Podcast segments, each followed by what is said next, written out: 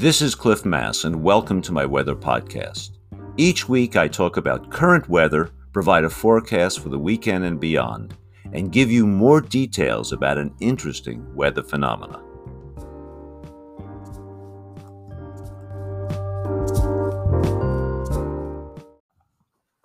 Hi, this is Cliff Mass, and let's talk about the forecast. Well, if you like some sunshine and dry conditions, today and tomorrow, Saturday, will be the best opportunities you will have in a long time. Uh, this morning, we have a few showers coming in on the coast and mainly south of Seattle. I suspect it'll be mostly dry here in the central Puget Sound region with temperatures only getting up into the mid 40s. So it'll be cool, but there will be sun today. So a pretty decent day. Now, Saturday is going to be the best day of the next weeks. Uh, maybe a 10% chance of showers, very small. It'll be partly cloudy and temperatures getting up into the mid 40s. But tomorrow is the day. You want to rake up leaves, take a hike, do have a walk. Tomorrow's the day. Trust me. Then we get into a pattern in which we have one system after the other coming in. I mean, you know, several fronts, several low pressure systems. So I think it's going to rain every day for the next week after after we get through. Now, the first system comes in Saturday night. A, fr- a fairly potent front will approach Saturday night, Sunday morning, and it will be raining Saturday night, you know, very very late, and Sunday and Sunday morning. And I think most of Sunday will have showers. Now, the interesting thing is we have relatively cool air over us. And as the front comes in Saturday night, late Saturday night, Sunday morning, you'll have precipitation falling into cool air. And I think it's possible that some of the higher elevations, I mean places like Everett, maybe some places on the Kitsap Peninsula, could actually see a few snowflakes mixed in with the precipitation. So don't be uh, shocked to see a few snowflakes if you're above five or 600 feet. It, I think there's a significant chance of it. It's not going to accumulate. The ground is too warm and the air is going to be too warm, but you may see a few snowflakes. Uh, so we have showers on on Sunday. Um, Monday, you know, I think there'll be some showers in the morning, but then it'll kind of open up. Uh, and then Tuesday, another major system. Thursday, another major system. Next Saturday, another major system. One after the other. I think every day we'll see some showers and temperatures getting up to the upper 40s. You know, maybe we'll edge as high as 50 on Thursday and, and maybe Wednesday as well. So that's what's happening. I should point out one other issue is that the sun is coming back at night. It's very strange, but our earliest sunset is past us now. Uh, earlier this week, the sunset was at 417. Today, it's 418. It'll be also 418 on Saturday. And then it'll slowly edge back 4, 419, 420, etc. So it's a, an interesting aspect astronomically that the earliest sunset here in Seattle is somewhere mid December, early, you know, it's, it's, that second, it's that second week. And then actually start gaining sun at, at in the afternoon. It's hard to notice. We're still losing it in the morning. So the shortest day is on the 21st, but we are starting the slow climb out. Well, I hope you enjoyed the forecast, and I also hope you enjoy my, my segment on La Nina that's going to follow after the intermission. Weather doesn't end with the forecast. Now let's talk about the special weather topic of the week. Today I'm going to do a deep dive on La Nina and what it implies for our winter. Now, many of you have seen descriptions of El Nino and La Nina in the media, so let's make sure we're all on the same page. Let's turn to the tropical Pacific. It's interesting that the waters of the tropical Pacific goes through an oscillation Sometimes it's warmer than normal, and sometimes it's cooler than normal. And that's what we're talking about. When the waters are warmer than normal in the central and eastern tropical Pacific, we call it El Nino. On the other hand, when the waters are cooler than normal, we call it La Nina.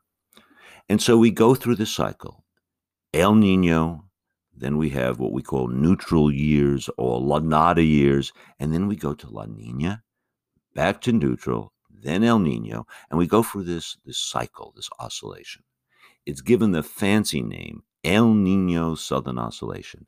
And typically, to go through the complete period takes three to seven years, something like that. So it's an interesting phenomenon, and it, it comes from an interaction between the atmosphere and the ocean. There's a feedback loop that creates this oscillation. And we've known it for over 100 years. So we this is something we've known about for a long time.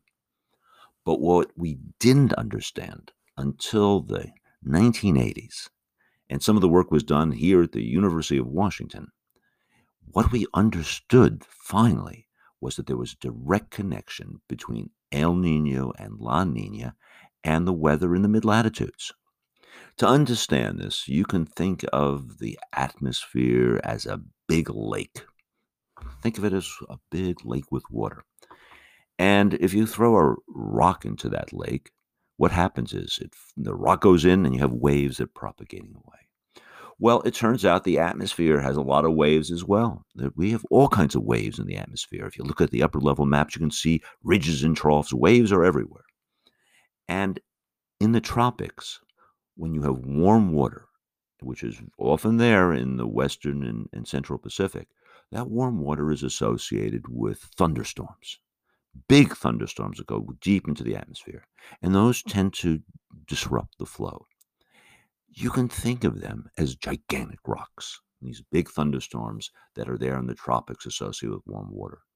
Well, as the water changes, as the warm water shifts between El Nino and La Nina, this big rock moves, and that changes the waves in the atmosphere. And so, as we go from warmer than normal water in the central and eastern Pacific to cooler normal, the thunderstorm shift that causes changes in the waves that go into the mid latitudes. And those waves affect where major weather features are. They determine where there's ridges and troughs, where there's precipitation or less precipitation. They determine where the jet stream is.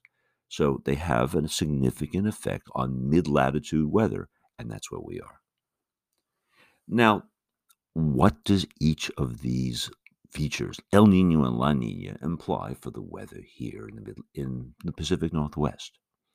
Well, interestingly enough, during El Nino years, there tends to be a trough off in the in the eastern Pacific, you know, south of the Aleutians. That tends to cause the jet stream to split, with some of the jet stream going into Alaska and some of it going to Southern California. And those El Nino years, Southern California tends to be wet. We tend to be a little drier and warmer, and they tend to get more precipitation up in Alaska. On the other hand, during La Nina years, and this is an this is a La Nina year, we tend to get this ridge that develops in the eastern Pacific. The jet stream either moves way north of us and then swings back from the Yukon into the northwest or it may just come right in on us. But the jet stream tends not to go into southern and central California as much, and they tend to have dry years. Well, earlier this year, we switched from El Nino to La Nina in the tropical Pacific. And right now, we are in a moderate to moderate to strong La Nina. And all our models suggest that it will continue for the rest of the winter. So this is going to be a relatively strong La Nina winter. Now, the implications for us are clear. Uh, we tend, and I use the word tend very emphatically, we tend to be cooler than normal and wetter than normal during La Nina years.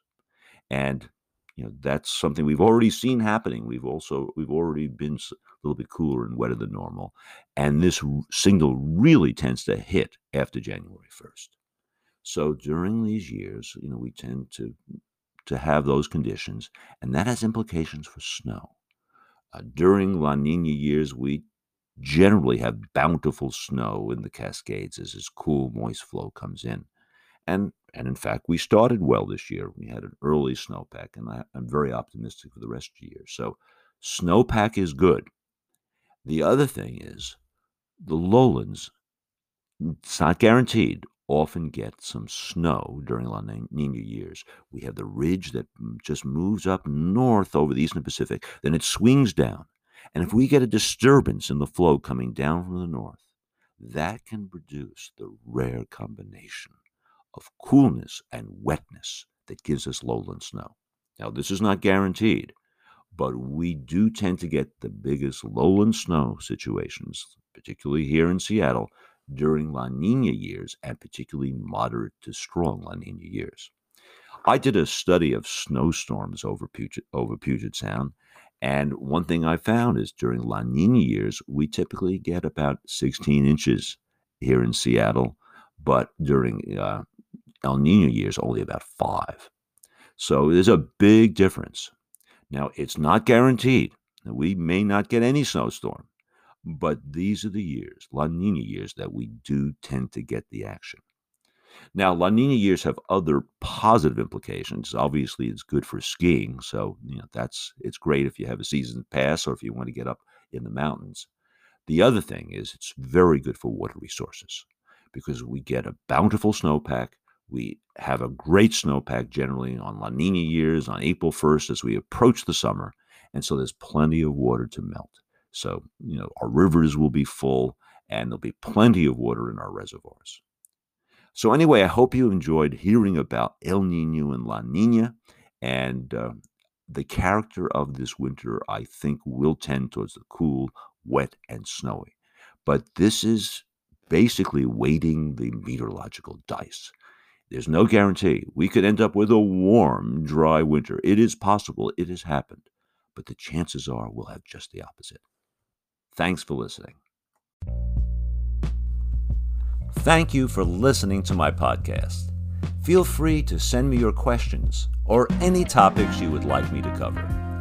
This podcast will be available every Friday morning on my blog and major podcast platforms. If you would like to support this podcast, feel free to use the Patreon link on my blog. See you next time.